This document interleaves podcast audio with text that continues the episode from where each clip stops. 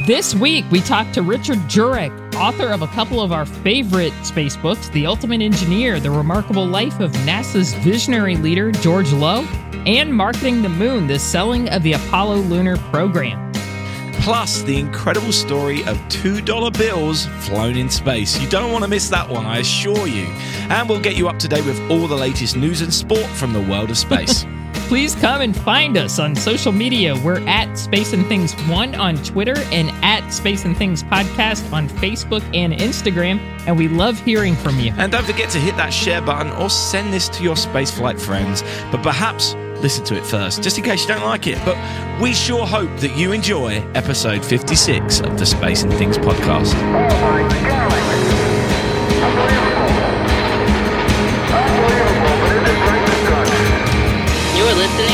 to Space and Things with Dave Giles and Emily Carney.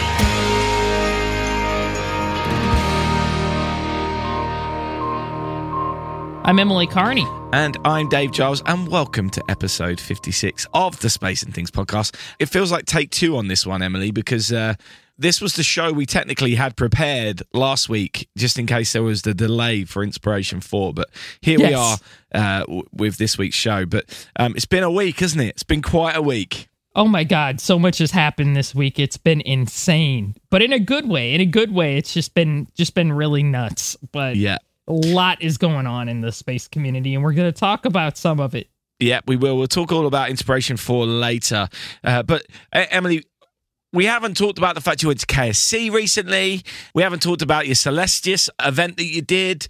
Um, and you've had a couple of articles out. You've been super busy. Yeah, I've been uh, really uh, keeping busy the last few weeks. Yeah, I went to Kennedy Space Center a couple weeks back. Um, this is horrible, and I hate admitting this.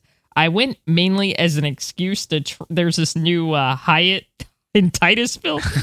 I feel horrible admitting that. I basically went as an excuse to try it out just to see what it was like, and um, it's very nice. I, I recommend it. Five stars, five stars. But I did. I, I, have a yearly. Yeah, fancy. And uh, I did go to Kennedy Space Center again, and as always, it was uh, just super enjoyable. I always have a great time there, and I got to see Atlantis again and all my favorite stuff. So beautiful. It was a lot of fun. I had a great time. I did do a article for Celestis, and I did a live event last night. It is on their uh, page on Facebook.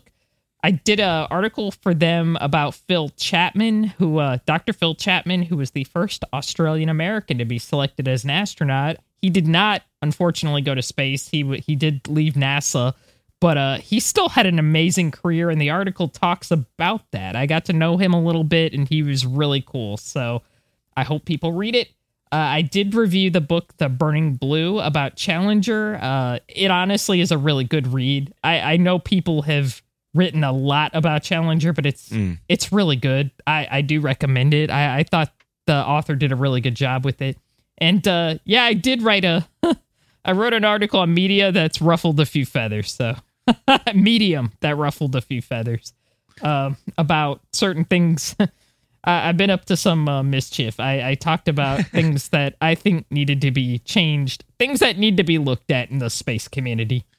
Yeah, I mean, I don't think it's mischief at all. I think you told your truth and you told your story, and uh, and some people didn't like that, which is crazy. You know, it's someone else's truth, and uh, people need yeah. to learn to listen more or read more, perhaps, and and and w- with open eyes and open ears and open minds and open hearts as well, and appreciate yeah. that. Uh, it's not necessarily attacking them. It's it's it's yeah. just saying it as it is and, and, and letting people know that things aren't what they may have seen. Um, exactly. There's other there's other ways to look at the world. Um, we're going to put links to all those all those things, and I thoroughly recommend you read in Emily's Medium uh, article. It's amazing. The, the, just quickly, Emily Celestis who are they? Because I think this is really fascinating, and we ha- we haven't touched on that yet. But this is fas- fascinating. Uh, Celestis actually they've been around for quite some time in, in one form or another. They've been around since the '80s, um, and what they do um, originally, I they had I think one of the first commercial launchers back in the '80s, and Deke Slayton was part of the company back then, the Mercury oh, Seven oh, wow. astronaut. I didn't know that. Yeah and as the company uh, went forward in the 1990s, they got into the business of this sounds crazy, but it's really not uh, burials in space. And they not only do that, but you can send, if you're alive, you can send up like part of your DNA into space as well. Oh, and wow. they do uh they do it in Earth orbit. They can do it to the moon. They can do it in deep space. Um, they have a lot of options. It sounds nuts, but they send part if if you pass away. Obviously, they send part of your remains, like if you're cremated.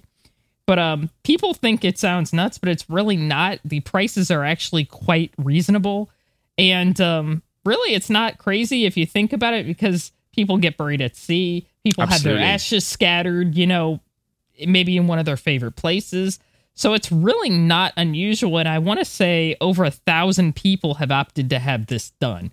So um, I'm working with them now. I'm doing I'm doing a few blog pieces for them. One of them has already gone up and is live, and I did a live event with them last night.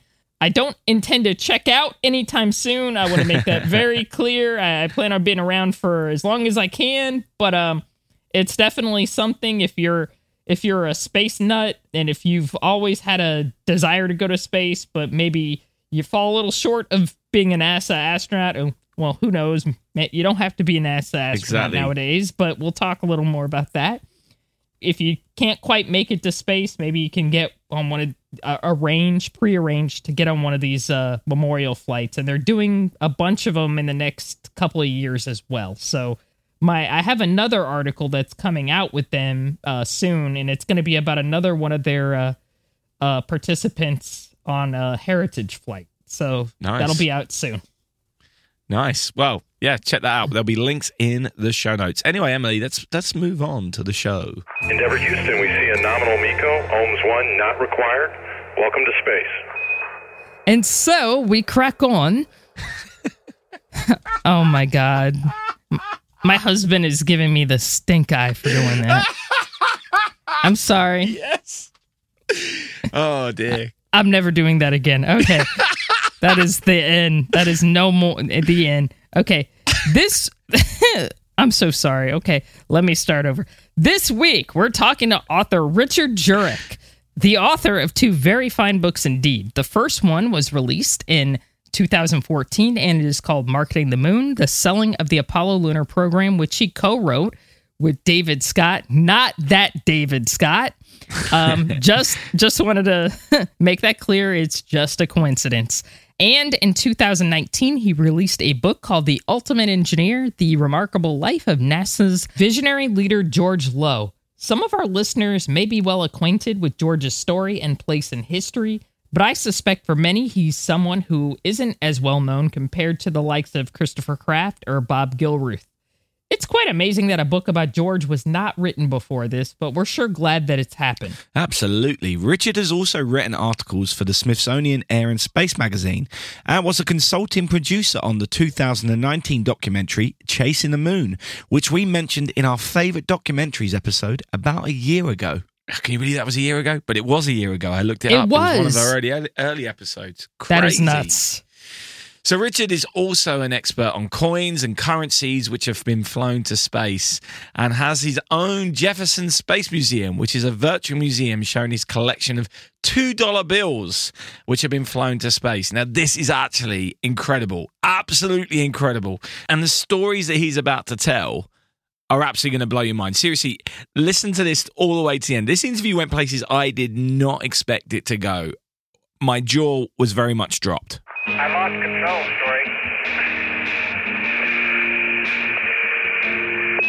We copy and we know what that feels like.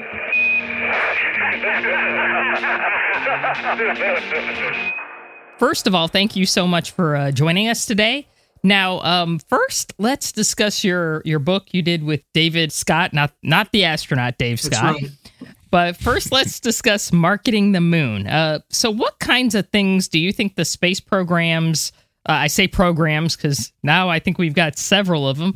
Uh, what do you think uh, they can learn from what NASA was doing during the 1950s and 1960s? Yeah, you know, it, it's very interesting. Uh, David and I were asked to speak before COVID shut everything down. We were asked to speak uh, at NASA headquarters uh, to everyone within communications at NASA on, on this very subject. At the time, Jim Bridenstine was a huge fan of marketing the moon. Uh, he passed copies around to everybody. Bob Jacobs had read it, and others had, read it. It more as a nostalgia piece, and you had that clash of cultures, as you're familiar with, Emily. This this this clash between uh, the Apollo groups and then post Apollo with shuttle folks who are saying, "Well, that that was then, this is now, and we need to move forward." Uh, so we did a presentation on lessons learned from Apollo and, and really talked about the universal aspects of what they did right back during Apollo, what NASA was doing right during the shuttle, and what they could do right now and what they were doing right now. And that that involved things like humanizing the astronauts, having the astronauts as, as the lead personalities and spokespeople for the agencies, uh, almost along the lines of your favorite sports stars and others. I mean, in the world of social media, their followings are legion uh, and that ability to have one-on-one or seemingly one-on-one connections with people are amazing and just like during the apollo days when everyone had their favorite astronaut their favorite mission they knew the inside stories um, we felt it very important that uh, the selection of the astronauts uh, have that sense of humanization around it.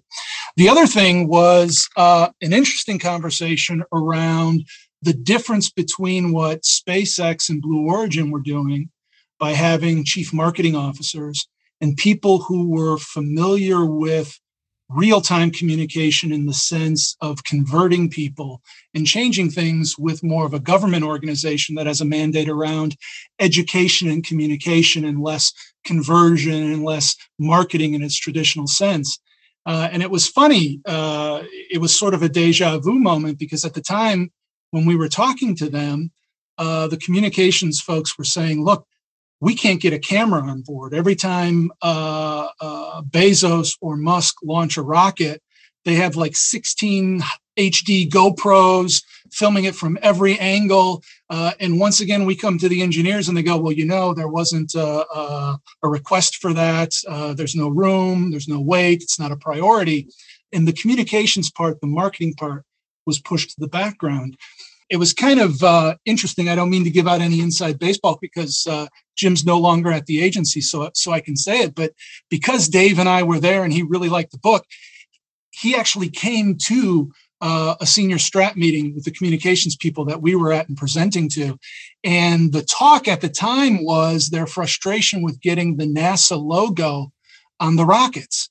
And um, Bridenstine listened to that conversation, and folks were being very animate about our need to put a label on these efforts that both SpaceX and Blue Origin were doing on behalf of NASA, but that the broader world thought private space was doing and doing on their own.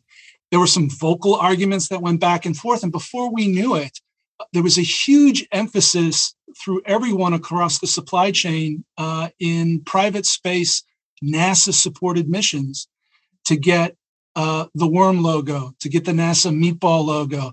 We suddenly started to see social media posts from the contractors. Hey, look at that beautiful NASA logo. Uh, and before we knew it, that conversation had changed.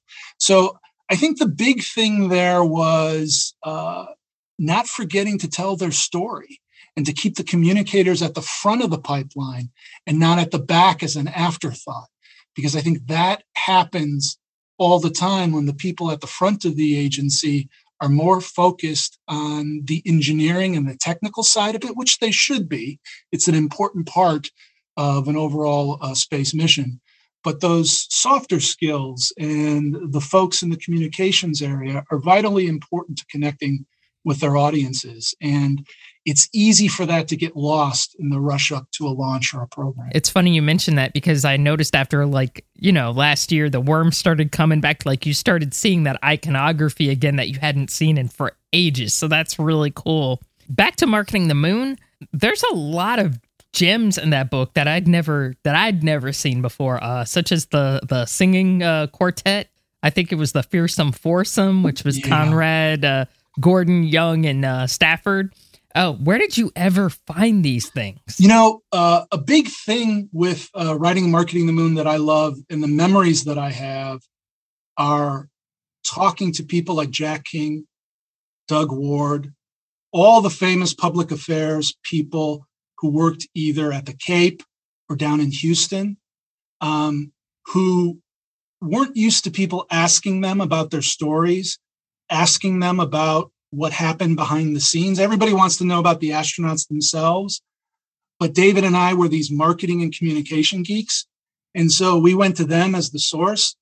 And uh, they were sharp as a tack, right? And and so we got all of those stories from the people behind the scenes who put together the Escape Velocity uh, Press Club and those areas that hosted those parties and did those things. Um, and uh, there was just a, a, an unending number of stories. And I have to tell you, you know, marketing the moon was a was a fun project, but there's still so much on the cutting room floor from that uh, that uh, I'm sure many, many more books could be written, and hopefully they will be someday. All right. So now on to George Low, uh, the subject of the ultimate engineer. So, why do you think it took so long for this NASA legend to get his own biography? And uh, for those who don't know who he is, can you give maybe a short Cliff Notes uh, introduction as to who he was? Sure, absolutely. Um, for those who don't know him, I, I, view George Low as kind of the heart and soul of NASA, even from its earliest days. He's kind of the ghost in the machine, uh, one of those uh, maybe top five people that without George in the positions he was in, without his contributions, it's it's arguable that NASA might not have even formed the way it did, and and and even going to the moon probably would not have been a goal of NASA's when it was and when it needed to be for Kennedy to seize upon it. And uh, George is one of these larger than life figures behind the scenes that didn't really court public uh, attention.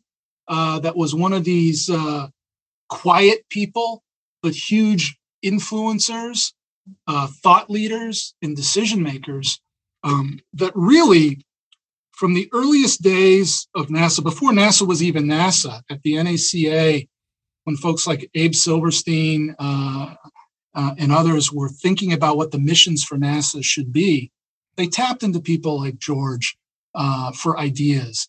And George was a contemporary of people like Faget and Gilruth and Chris Kraft and the others.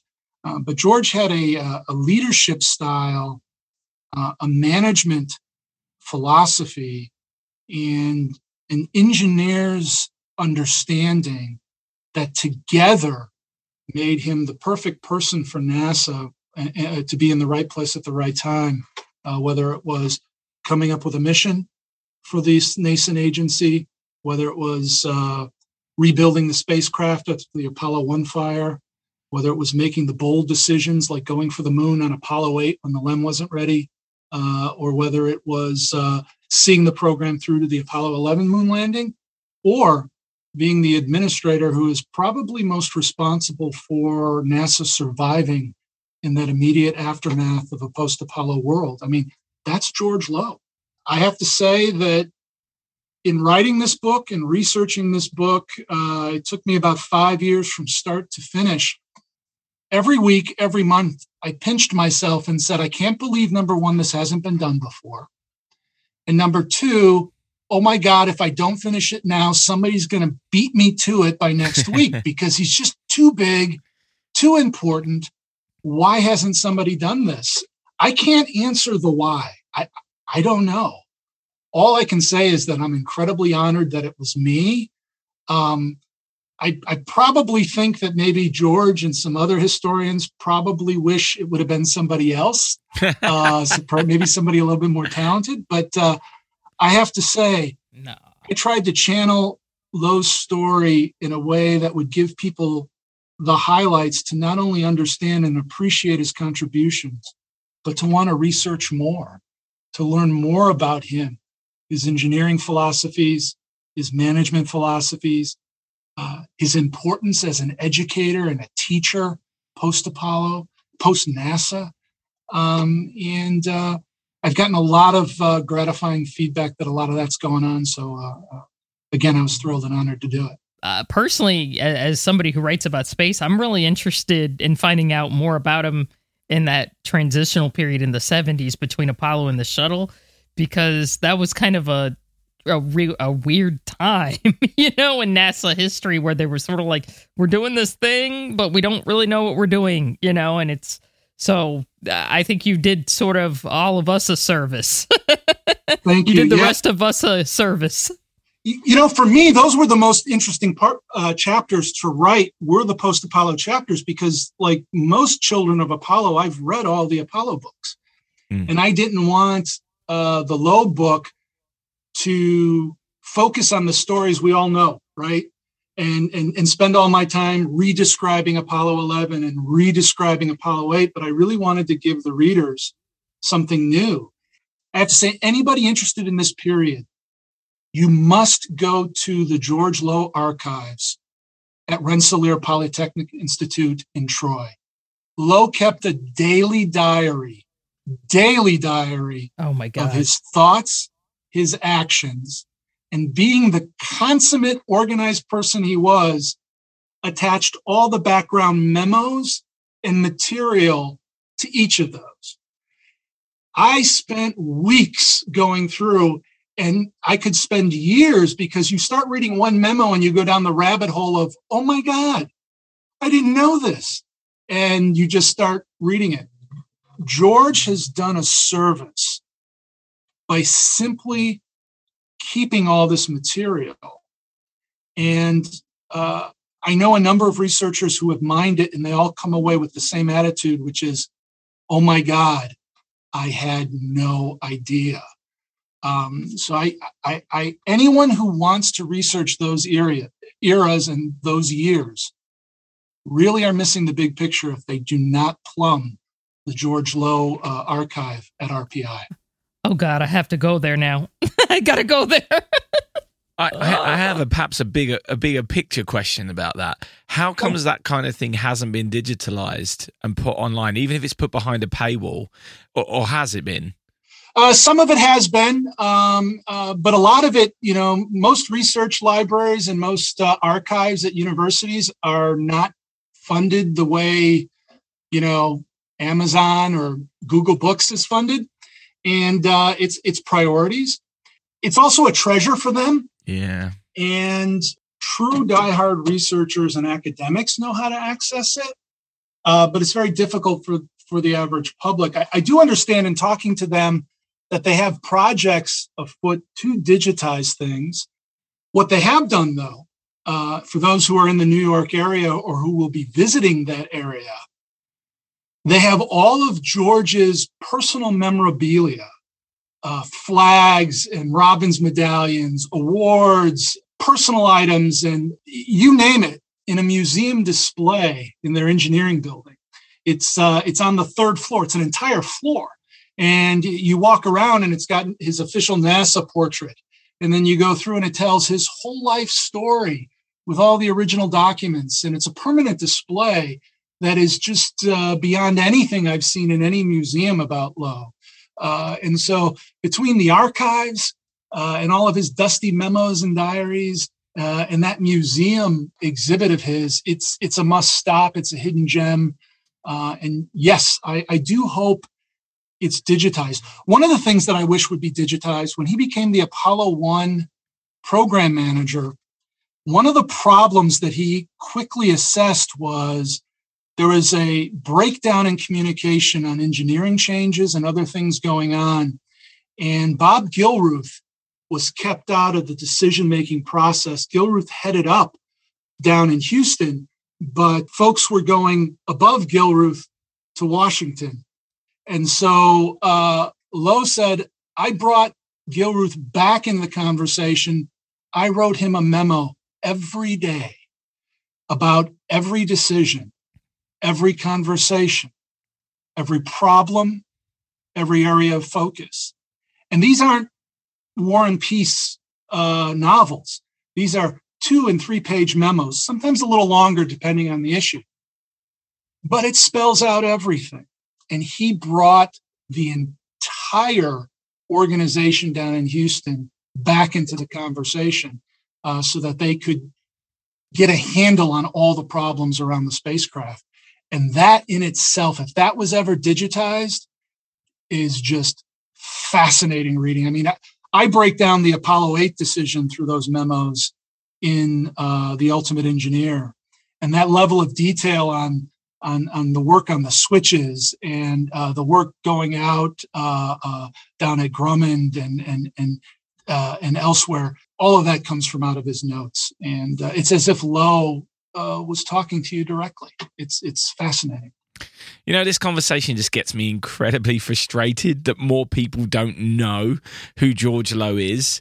He's such an important part of of this era of history, uh, and yet his name isn't well widely known. And do you know what? He probably is happy with that, so maybe I shouldn't be frustrated. But are there lessons in leadership uh, which people could learn from George Low even today, 30 years after he died? Yeah, I think there's a there's a number of things uh, from his style of management that I think many people can learn from. I think one of the biggest things is his desire to bring the right people into the conversation and keep a broader view of what's going on. You know, he he had a phenomenal attention to detail, but he never convinced himself that he was the smartest person in the room. He knew his limitations. Um, and so he tried to bring in a broad conversation. The other thing is, George Low was not a desk jockey. He did not hide behind memos and the phone in his office, but he was a what he called a dirty hands engineer. He went out on the shop floor. He spent his lunch hours sitting down with the flight controllers and going into the people in the checkout rooms and other places and just asking them questions. Uh, he'd break open his sandwich and just say, So, what are we doing right? What are we doing wrong? Um, and he would go to the front line, not rely on the memos that would roll up and get uh, washed and cleansed for political reasons by the time it, it, it reached his desk. But he also knew his limitations too, and he had trusted lieutenants. Uh, one of the things that people like Kraft, uh, I had the pleasure of interviewing Chris Kraft for this book. I had the pleasure of interviewing a number of people who worked with Low, Glynn Lunney, uh, Jerry Griffin, uh, just amazing, amazing people. And uh, all of them said that uh, he listened first. But then when he made a decision, it was final. You didn't go behind his back. You didn't make a decision in the room and, and then change it later. Everyone was on the same page and ran to the same marching orders. I think if somebody like George Low was still in the agency, I think there was a good chance that the Challenger uh, and the Columbia disasters might not have happened the way they happened. Wow. And I heard that from so many people that Low's command of the risk management process after the Apollo 1 fire, it was gospel. Nothing was allowed to violate it. And when when he left the agency, you look at the, the notes from very senior people who today many of us respect that said, George, I don't know how we're going to prevent loss of life without people like you at the agency. Because he he he drove that to the core. And I think when you don't have people with that fiduciary sense of responsibility like a George Low had, somebody who understood the ultimate life and death calculated risks that are being made at the bigger level, um, it's easy for people to make shortcuts and to say, well, my little decision here isn't going to matter because somebody else might catch it. No, every decision matters. Uh, one of the key points to that, I was going through his memos and I read where when they were redesigning the space capsule after the Apollo 1 fire, they wanted to take out the carbon monoxide detector. People were like, you don't need that. Just take it out. It's less weight. We don't need it. And I wonder how Apollo 13 would have gone had the carbon monoxide detector been taken out. Would somebody had stumbled upon and thought about scrubbing the air on on their capsule during the return early enough if those detectors weren't there. You never know what cascading effect of those decisions will have.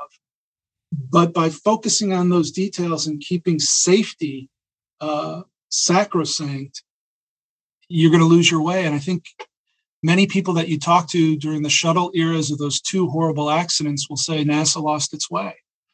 And each time when they say they lost their way, I always ask, well, what do you mean by that? And it's usually, well, we forgot the lessons of the past. We didn't have the controls in place. We had go fever. The, the schedules and the budgets overrode good risk management decisions. Hmm. So I do think a lot of lessons can be learned. Yeah, absolutely. And from that very serious subject, I would like to to change tack slightly into something which may appear a bit trivial, but I find it fascinating. I couldn't let this interview end without asking you about the Jefferson Space Museum. this is just amazing, right? Because I am a geek and I like collecting things. And I think most people who, who get into space become a collector of some item or another. And you have stumbled upon $2 bills that have flown into space and have made the most epic collection. And I want to know more about it. Tell us how it started and why it's important. So, not only being a child of the Apollo generation, I was I was very much around and cognizant in 1976 around the bicentennial and the reintroduction of the $2 bill. Uh, and as a kid, geeked out over it, right? And so everyone thought, go out and get a $2 bill, put it in your drawer. 20 years from now, it's going to be worth millions of dollars. You're going to retire. And, you know, you jump ahead and a $2 bill is worth maybe $2.05 uh, historically, but you know, with inflation, it's probably actually worth, you know, 25 cents or 50 cents. And it was it just really a letdown. And um, but for me, just like uh, Apollo, I had an emotional connection to the two dollar bill. I, it just it, it is what it is because I was around when they were reissued. Fast forward then to uh, one of the space auctions, maybe 15, 20 years ago, and the wonderful crew, one of my favorite crews, uh, Apollo 15, right? You know, our great friend Al Worden and, and, and, and Dave Scott and uh, Jim Irwin, they took $2 bills on that mission. And uh, those sometimes pop up in auctions. And so when I saw it, I'm like, I have to have one. And so I got it. And then it became like a potato chip, though, because then I started to see other $2 bills pop up at auction. Uh, you know, John Glenn's flight had famously a bunch of $2 bills that the ground support crew secreted on those missions by wrapping it around the wiring in the spacecraft wow. and writing little messages to them. Uh, and uh, it spawned a whole congressional investigation. But I saw one of those. I'm like, oh, gotta have it. Gotta be the top bidder on that. And I started to see this pattern and I couldn't believe it. And Gordon Cooper took a $2 bill, right? uh, for his 22 orbits. But it wasn't just a normal $2 bill. It was one of these 1917 large format dollar bills. It's almost like a flag. It's so big. And um, Crews and Gemini started taking $2 bills because it was a two person crew. And boy, the $2 bill uh, is great. Uh, and then uh, from Gunter Wendt, I got his $2 bill that Pete Conrad and Gordon Cooper, the two of the greatest jokesters ever, uh, they took two $2 bills and they cut them in half. They signed them and they cut them in half and they gave one half to Gunter on the launch pad and said, This is $1 down. and then they took the other $2 and after splashdown gave it back to him to complete it uh, as uh, the full set of the $2 bill. So I have the two cut uh, $2 bills signed and with with a note from Gunter uh, spelling out the story of one of their famous gotchas uh, of, of amazing turning two dollar bills into one dollar bills. So uh, I have arguably the world's largest, but the most important to me, and probably the one item that I would take out of the house in the in the case of a fire. If there was one space item I would take, it would be Gene Cernan's uh, two dollar bill that I have. Um, wow. Uh, I found out about Gene's $2 bill by accident. I was writing freedom of information requests into NASA researching a subject because, you know, I'm a geek and that's what I do. And I wanted to try and find out about what was in the PPK lists of the astronauts. Uh, and of course, NASA never releases that information. However, my letter landed on an intern's desk on a day that the person in charge of that information was on vacation. and she sent me the PPK list of Apollo 17. And I looked at it, and not only were my hands shaking when I opened that envelope and I was looking at it, uh, because I was aware of the story that because of Apollo 15, there was a huge crackdown, and the astronauts on Apollo 17 could only take 12 items. 12 items, no more, no less. Well, Gene Cernan, being Gene Cernan, uh, appealed to George Low and the others, and he said, How about if one of my 12 items is a vacuum packed item? I'm like, Well, that's one. Okay. So Gene stuffed a bunch of things in a vacuum pack, and that became one item on his PPK list. And on that list, it listed a bunch of things, and, and, and it was as if it jumped out of me at like a cartoon character boing, boing, $2 bill flown on Gemini and Apollo 10. And I, I, uh, I almost lost my mind. Um, and so, being the geek that I am, I wrote Gene a very impassioned letter, and I said, "I'm not going to tell you how or why, etc. But I know you took a $2 bill. I know you took a $2 bill on all your missions. My question for you is number one, do you have it? And number two, can I have it? Can I can I get it from you? Amazing. Um, I was at work. I was actually in this office 12 years ago, and the phone rang, and it was Gene Cernan. He Oh tracked my me down. God. He he called my wife. My wife gave him my work number, Shut the front door. and and he called me, and he grilled me on the PPK story. I told him.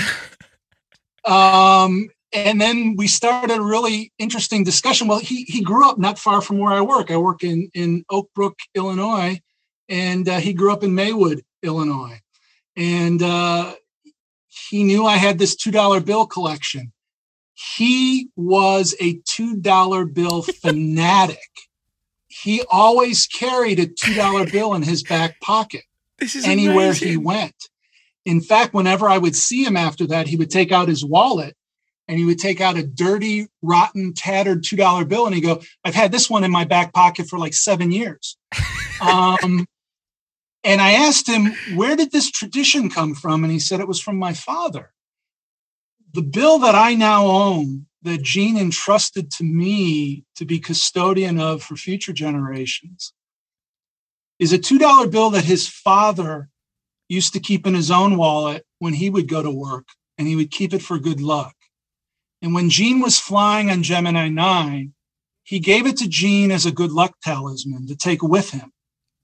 And as we all know on that flight, Gene almost died during his spacewalk. Tom Stafford had considered almost cutting him loose because Gene had, had, had lost control. He had about 10 buckets of sweat in his boot from all the exertion and the effort.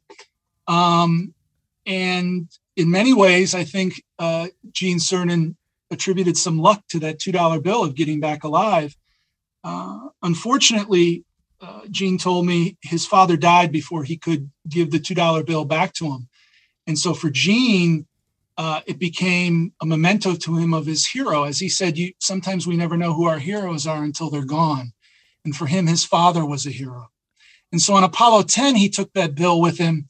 He didn't just take it with him, he, he, carried it on him. So it was in his spacesuit pocket. So when he and Stafford were barnstorming the moon in the lunar module, a switch was flipped and they they almost lost control for a brief second, right? It, it was almost catastrophe. But they seized control, they solved it. You know, mission accomplished, came back during that dress rehearsal for Apollo 11. And Gene sort of thought, well, geez, saved my life on nine, Gemini 9, saved my life on 10. I better take this with me on 17.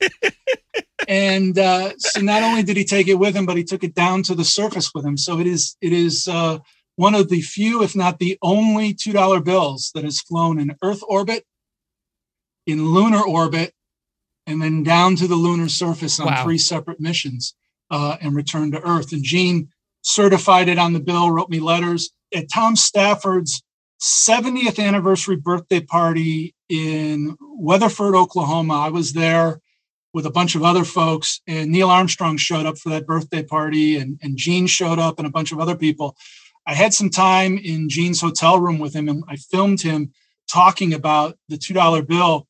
Uh, and he talked about all his personal things. He has a, um, he told me that the PPK lists are, are so incomplete in many cases. He said, for example, and he just pulls this out. He goes, "I got this Saint Christopher's medal, this this uh, Our Lady of Loreto, the patron saint of flight. I, I have this medal. Flew with me on every one of my missions. It's not on any PPK list, but it's here. I never take it off. I don't even take it off to shower." He said, "But this flew with me," and so uh, we talked about that. He told me the story of the two dollar bill, and um, he said, "You're probably the only person on the planet who is as passionate for these two dollar bills as I am, and so he he transferred custody to me. Uh, and I also got one of those tattered two dollar bills he kept in his wallet too. uh, he gave me one of those, and so um, I, uh, Wow. That's awesome. I, I had to keep building the Jefferson Space Museum as a tribute to that and, and the theme of these. And so they sit in a safety deposit box for obvious reasons. And so I built that website uh, as a virtual museum so others can enjoy it, so I can enjoy it without having to, to tear them out of the safety deposit box uh, and to display those $2 bills. And I, I get tons of traffic every month. Uh, it led to me being in the $2 bill documentary and, and, and Yeah. talking about those bills Great documentary. Yes, excellent. it was interesting, wasn't it? Quirky, Yeah. but great. Uh, I learned a lot from that. So anyway, that's the story of the two dollar bills, and uh, it even goes up to this day. I sent a two dollar bill into the Club for the Future. Uh, Bezos is, uh, hey kids, we'll send stuff into space, and I wrote them a note and I said, look, go to the website, look at it. I'm not going to pretend I'm some teacher or anything. I'm not, but I I I, I would love to have a two dollar bill that goes up into space and I will share it with people. I will, I will, I will talk about it. Uh, and if you can't send it, I understand. Uh, don't send it back. Maybe buy some ice cream with it. Do something with it. But if you can send it, and after New, it, it went on, uh, I believe New Shepard 13, and uh, when it came back, uh, it was stamped Club of the Future. They even wrote me a little note with the serial number on it saying this flew in space. Uh, Oh, wow. Blah blah blah. So uh, even private space is now taking uh, the two dollar bills with them and uh, becoming part of the Jefferson Space Museum. What a tradition. That is awesome. What a tradition. That is awesome. May the geeks inherit the earth. Yes. May the geeks inherit. Yes, absolutely. It's such a strange thing, isn't it? Because I, you know, I've got a load of different things that I collect. I've even got a few two dollar bills here. Really? Uh, funnily enough, um, but there is something, isn't there, about collecting things? Money, in particular. I've got money from all over the world, places I haven't even been to. I've got these notes. I, I don't even know why. It's crazy. Well, yeah, and I and I don't know, and uh, I don't know if you read the piece I did for uh, the Smithsonian's website on the uh, the dollar bills used to certify flights. I did read that Um, today, but- actually. You know that that tradition of using dollar bills to certify to to particularly in the early days when there was no television camera aboard, and they wanted to to you know verify who went in the capsule and who came out of the capsule were one and the same person. I think is wrapped up in this tradition of astronauts being fighter pilots and taking short snorters uh, during World War II and, and, and, and the Korean War and other wars. You know, I understand that uh, U2 plane pilots uh, also have ceremonial $2 bills. Uh, and they're signed by the crews and they have their first flight $2 bills that they take with. And so, this idea of currency as a national symbol, as a crew symbol, as something that touches on the military heritage, uh, personal connections, and good luck, uh, and uh, everything in between.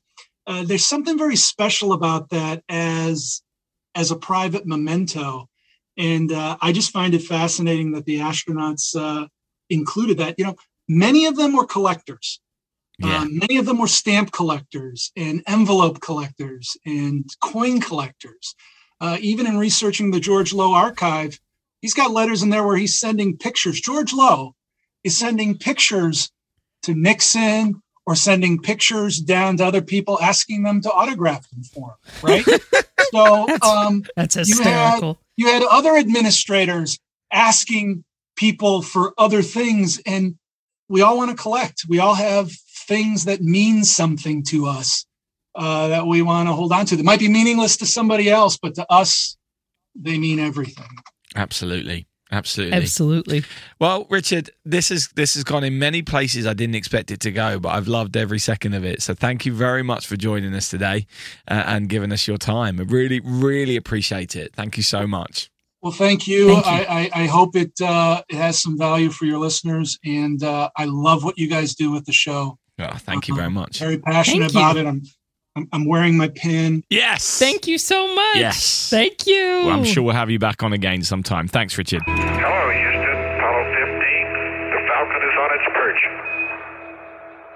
Now, let me tell you, there were many times during that interview where both Emily and I had wide mouths and were kind of shocked. And I had to edit out a lot of gasps because we were both so surprised at where some of those stories ended up. Absolutely amazing. I'm just blown away by how much fun that was. Yeah, uh, my jaw was on the ground for a, a few times. Uh, all I know now is I need to go to uh, RPI, and uh, Absolutely. and I need to go through their his archives because uh, I'm sure there's a lot of hilarious stuff in there as well. Because I have a I've seen a few of his memos uh, that I did for a, a story I wrote like a year ago. It was about the Apollo 13. Um, the awful movie that was done on television. Oh yeah, yeah, yeah, yeah. Yeah, of course, that was one of his memos, wasn't it? I remember when we talked about that in the podcast. Yeah, uh, the um, awful film that was done in the 70s about Apollo 13.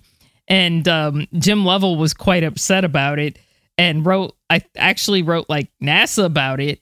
And um, I, George Low was like the one trying to, you know, sort of deal with it. And I, I just think some of his notes were hilarious because you can kind of tell he's like, can someone else please deal with this, you know, this mess right now? you know, you could tell he was just kind of like, oh dear, you know, like crap. But for what it's worth, I don't know if this had anything to do with him. They never did a movie like that in like Mission Control again.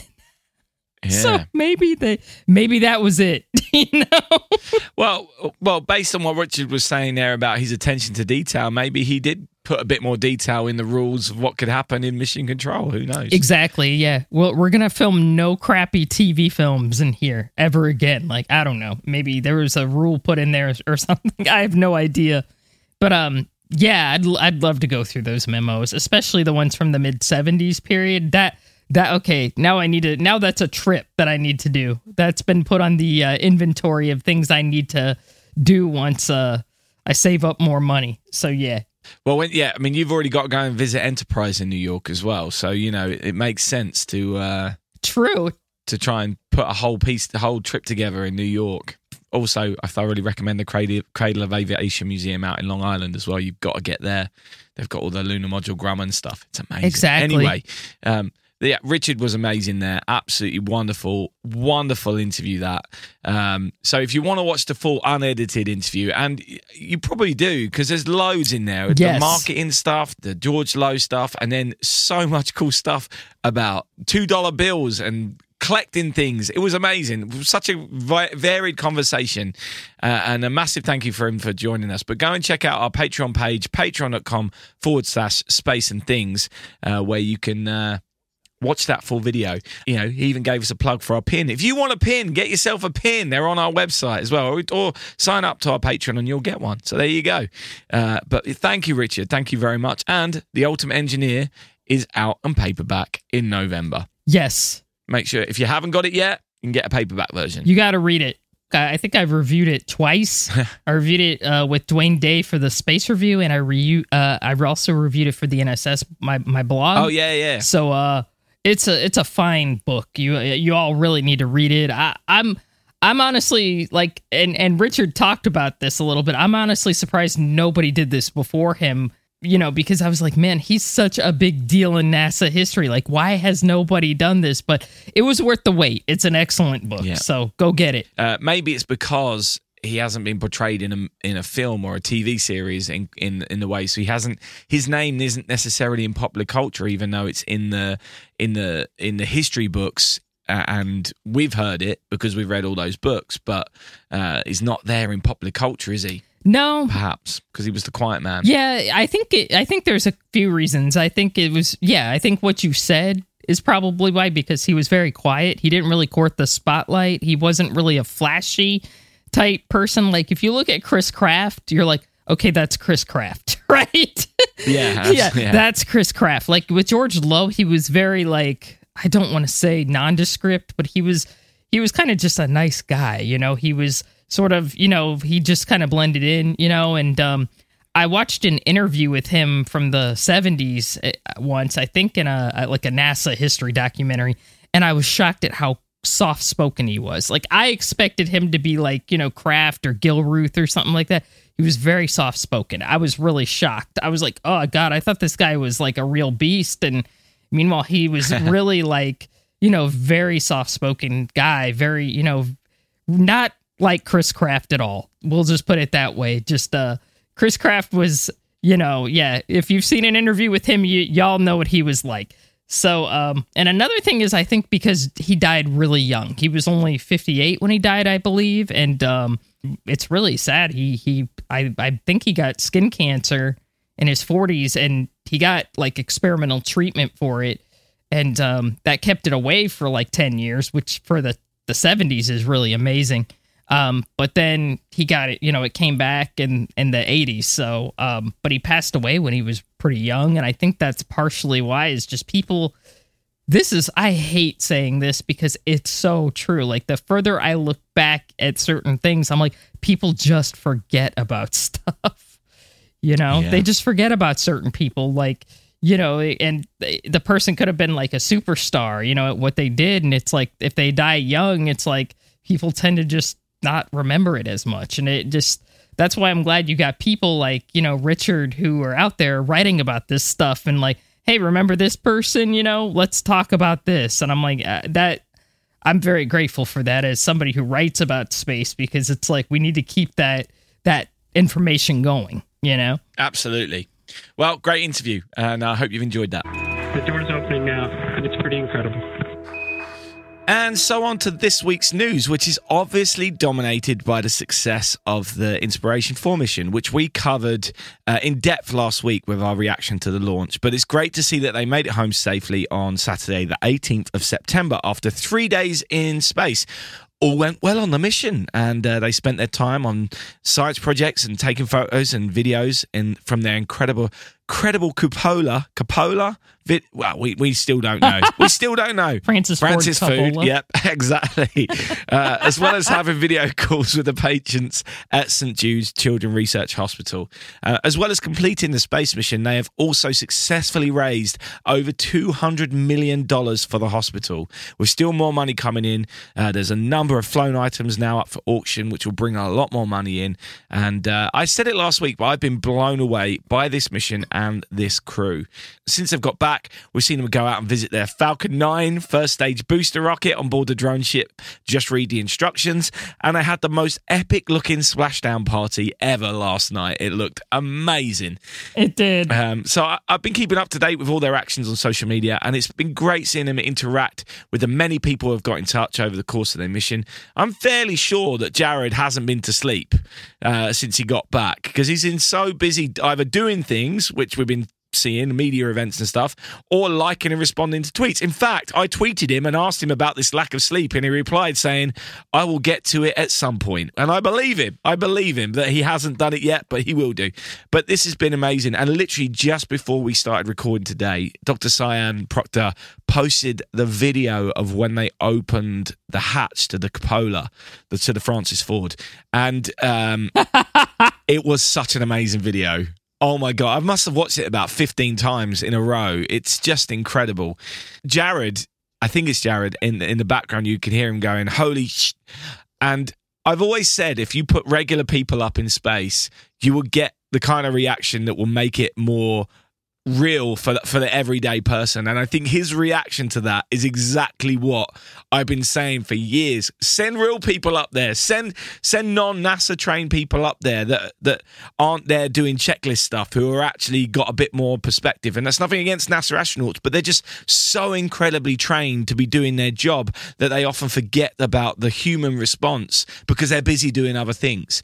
And even even hayley in this video is busy trying at first she's like oh i need to be doing a job I need to be covering up the the hatch rim." And she starts doing it, and then then just stops because she's then just staring at the view, and it's incredible. You have to see this video. Yeah, it's amazing. Uh, oh my gosh.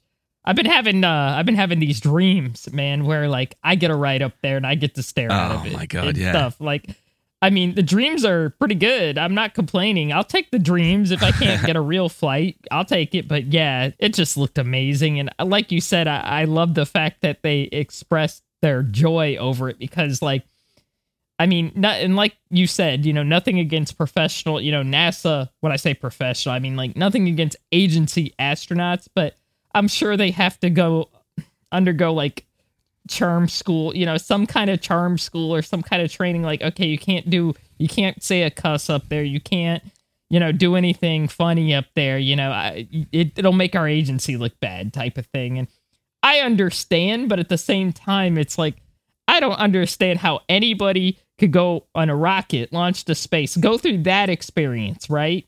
Which is nuts, and then survive, you know, survive that. They made it safe, but still, that's probably like a oh crap, oh crap, oh crap experience, you know, where you're a little nervous, and then you finally get to space and you look out the window and see the Earth for the first time and how beautiful it is and how just mind boggling it is, and not say, you know, holy sh, Yeah, you know, exactly. I would be saying it. I would probably be saying more stuff too, you know, but Yeah, I don't see how anybody could go up there and see the earth and not say that, you know, or see those visions because not everyone's going to get that opportunity, but also it's just like the foreignness of that vision, you know? I mean, yeah. I'd probably be saying a lot of stuff, but I agree with you. I love the human element of it and the excitement. I thought that was wonderful. And we're going to get more. Yeah, which we've got all the way through the video of them during the launch, as we spoke about last week. But uh, as they were strapped in, getting ready to come back, uh, Chris obviously his job and duty was done. He's sitting there watching Spaceballs on a on a tablet. It's things like that which just make them so human. So uh, maybe maybe astronauts used to do that kind of thing, but we didn't see it, and now we're you know now we're seeing and and and getting those experiences. It's wonderful. I didn't know whether to bring this up, but there was a lot of chat of people frustrated about the fact that when they were up there, we weren't hearing much from them. Uh, and it didn't bother me at all. I was bothered by people bringing it up rather than being bothered by the, the lack of contact because I knew we'd get it. As soon as Sian has posted this video, it's done exactly what we wanted it to do. It didn't have to happen at the time. Like, people need Yeah. patience. I figured because um, the TDRS network, I'm not suggesting that it's overextended or anything, but you know, the T- TDRS carries a lot of stuff. It carries uh, military stuff. It carries stuff in Antarctica. Yeah. It carries the ISS. It carries probably a number of other things as well. It's probably so large that you know, I think their um, their spacecraft could only get really voice and data.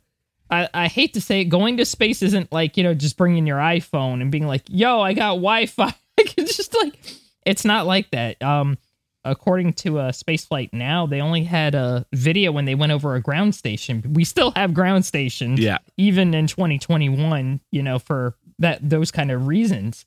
Yeah, so I, I totally understood why they weren't sending down live video. In fact, I don't think there's ever been a NASA mission that's had 24 7 live video. Yeah. And why would you want that?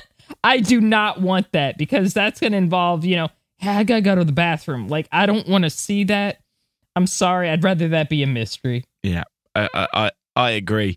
Perhaps the only thing I will say, Jared ended up tweeting about it when he got back, just uh, that they didn't have access to those kind of things on this mission, uh, and and said it exactly as it was. The only thing I think they perhaps should have done beforehand is perhaps say, look, you're not going to hear from us while we're up there. I think if they'd sent that tweet out, it may have just and, and explained why it may have stopped some of the debate which was unnecessary and uh, and put a blight I on my agree. on my few days of just wanting to enjoy the fact that I knew they were up there. I was just glad they were up. They were safe, and they were up there. They were safe. They were. They seemed healthy and smiling. And and- when, when those parachutes opened, ugh, I know that's all I cared about, and they seemed to be fine, so that was all good. But um, yeah, I agree. I was kind of just like everybody, just chill, like just chill. They'll they'll they'll be video. You just gotta wait for it. and wait, we have, and uh, the video has arrived, and it's great, and there's more to come, which is great. But there's one other thing: there is the element of privacy as well. Just uh, we don't need to see them preparing to use the bathroom. That's a small contained space. Uh, we don't need that. And uh, actually, the bathroom was one of the issues they had. Um, it's been reported that there was a couple of issues with the bathroom. And Elon has tweeted saying that for future tourist flights in Dragon, they're going to work on the bathroom. They're going to work on providing uh, ways to have hot food and 4G Wi Fi. which would be nuts in space. Yeah. Because then they could send down some photos and videos from anywhere. But I still think we're probably a little bit away, way away from that. Yeah. And for everyone, everyone who was like Starlink, uh, Starlink isn't even operational yet. Yeah. it's not even. you know, it- it's up there. it's up there, but it's not even fully like built yet. So Yeah, exactly. it can't. You know, and it, I don't know if it has the capability to do that yet. And they were and they were above it, and there's not yet got the Yeah. and and it's ground facing. Anyway, There's a lot Uh, of things that I, I feel Yeah. like people forgot. you know, because I was Yeah. think I was thinking about it last week when they went up when when it started. Because I was like, they probably have you know they're competing with a bunch of other people for TDRS, so it's not like they probably can have constant you know a live video or something like that. That doesn't make sense. You know. No, absolutely not. And I, uh, you know, I thought we got good updates as the mission went on. We got a few more little bits. We saw some of the, the stuff of them talking to the to the kids, which was amazing. Yes. Uh, you know, and that's what this mission was about. At the end of the day, it wasn't about you and I to the extent. It was about those kids in that hospital. It really was. Exactly. And, uh, and I think a few people forgot that as well. Yeah. I'm hoping if anything comes from this, I mean, it's not just four people going to space. I'm hoping there's more research to cure pediatric cancer, you know, because when you're an adult and you find out you have it, that sucks. But you're an adult, you know, it, it's a little emotionally easier to deal with because you're like, oh, I've, I've kind of lived part of my life, you know. When you're in a, when you're, I can't imagine having a child going through that, you know. Yeah. And I think I, I do think that's important. We need to look for a cure, and I think people have kind of forgotten about it. So I, if nothing else comes from this, I'm hoping, you know, a lot of research will come out of this. That would be wonderful. Yeah. And Hayley's leg held up, Awesome. which is important. Awesome. It's great. That gives hope to anybody who's gone through this. You know that Absolutely. okay, your body can take this just fine. like Yeah. that gives someone. I I have a lot of hope now. I'll be real. I'm still praying to God I can get a ride on one of these someday. Somehow, I think you will. I think you might do. maybe. We'll see. Anyway, moving on. One of the things we didn't mention last week was that a result of this mission, for the first time ever, there were 14 people in orbit at the same time, which is a new record. Although the three Chinese uh, taikonauts, I think that's how it's said, taikonauts, returned home on Friday, uh, September 17th, after spending three months on board the core module of the new Chinese space station. Uh, this was the longest crewed Chinese mission ever, three times longer than the previous record. And on Monday, September 20th, the China Aerospace Science and Technology Corporation, or CASC, had the only launch since our last recording with a launch of the Long March 7 rocket taking an automated cargo ship to their space station. This is in advance of the next crew going to the station sometime in October. And while we're talking about astronauts in space, NASA astronaut Mark Vande Hei has had his current mission extended until March 2022, which will mean he will break Scott Kelly's 340 day record for the longest single space flight by an American astronaut. Uh, Van was launched on a Soyuz rocket back in April of this year, and due to the short stay of two Russians who are going to be making a film on the space station next month, his seat to go home, along with the seat of his Russian crewmate Pyotr Dubrov, will be given to the two filmmakers. Uh, this was always expected; they knew this mission was coming, uh, but the announcement has finally been made, and he seems quite excited by the idea. Although he has said that he's medicating every day and speaking with his family almost every day in order to manage the isolation that comes with long duration missions. Now, the medication thing is because you may remember a few weeks ago he had to not do a EVA because he's got a trapped nerve in his neck. yeah. Uh, Uh, so I think that's something to do with that. The last part of that where he said he's you know the the issues with isolation and things like this i think we're beginning to see more human elements from astronauts. As much as we said earlier about uh, the, what we got from inspiration 4 crew because thomas pesquet tweeted from space about inspiration 4 i don't know if you saw this. He said congratulations inspiration 4 and spacex. Going to space is never easy for anybody though most of the time we insist on the positives and the fun parts for the camera and keep the pain the sacrifices the discomforts for ourselves uh, looking forward to hearing your stories one day. And i found that fascinating Mm-hmm. that someone said that. And i think obviously mark Vande Hei's obviously hinting at that as well. Yeah. that it's not easy. It may be fun. It may be a lot of, it may be exciting but equally it's not easy. No. for example these long duration astronauts have to be working out every day for about two hours. Yeah. Two to it's four a lot of stuff they have to do. Yeah. Crazy isn't it?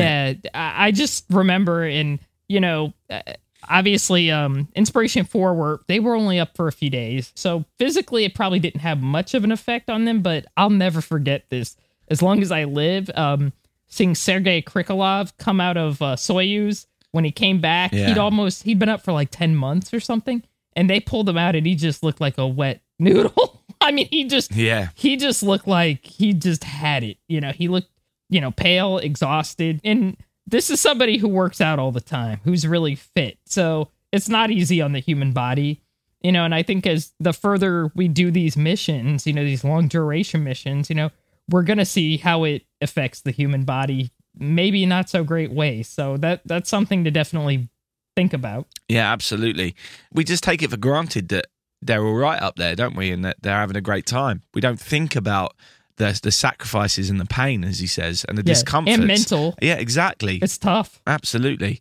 It was it was an inter- just a nice little insight that that we learnt there. Yep, absolutely. In other news, NASA awarded $146 million for human moon lander development, and it's being split into five different companies. Now, this is different to the 2.9 billion human landing system contract which SpaceX was awarded earlier this year. According to the statement from NASA, the five companies chosen, who are Blue Origin, Dynetics, uh, Lockheed Martin, Northrop Grumman, and SpaceX, will have 15 months to, and I quote, ultimately help shape the strategy and requirements for a future NASA solicitation to provide regular astronaut transportation from lunar orbit to the surface of the moon. So sort of like I've got no idea. sort of I've got no maybe idea. sort of like that um in For All Mankind where they had the the lunar module, but it was it was like going from one place from on the moon for another. I don't know, something like that. Maybe. Something like maybe. that. Maybe that'd be kind of cool. Yeah. Tracy Stevens. Uh, okay. oh, I think season three's coming Yes! soon. Anyway, and finally, while talking about the future moon landings and the Artemis program, there have been some stunning photos posted of the Space Launch System, the SLS rocket, Oh which God, have been yeah. stacked together inside the Vehicle Assembly Building at Kennedy Space Center. It looks to me like it's just waiting for the Orion space capsule now, and then it's good to go. I can't wait to see this thing fly. But wow, those vid- those images! It's huge. It almost looks like CGI to me. I don't want to fuel people. It's not real. It's CGI and stuff like it. It is real, but um, none of us in our generation have seen anything like that. So I got to see this thing fly. It's going to be incredible. Yeah, and that wraps us up for today. How do they fireflies? That's it for this week. Uh, we hope you've enjoyed something, and I didn't mean to write that, but it's hilarious. Oh my god, I just saw that on the screen. I was like, what? What? keep it in, keep it in, keep it in. Please keep it in. Wow, oh my god, Okay. I'm begging you to keep it in, please. Okay, I'll keep it in. We hope you enjoyed something. I wish I'd put a question mark after it now. Oh my god. Okay. Are you all right? Oh Yeah. Okay. Oh, what a happy accident that was. And don't forget to check out the show notes to learn more about any of today's stories or our wonderful guest, Richard Jurek. Uh, please check out his books if you have not already. Thanks for tuning in. Don't forget to hit that share button if you haven't already, but don't forget in space. We hope you've enjoyed something.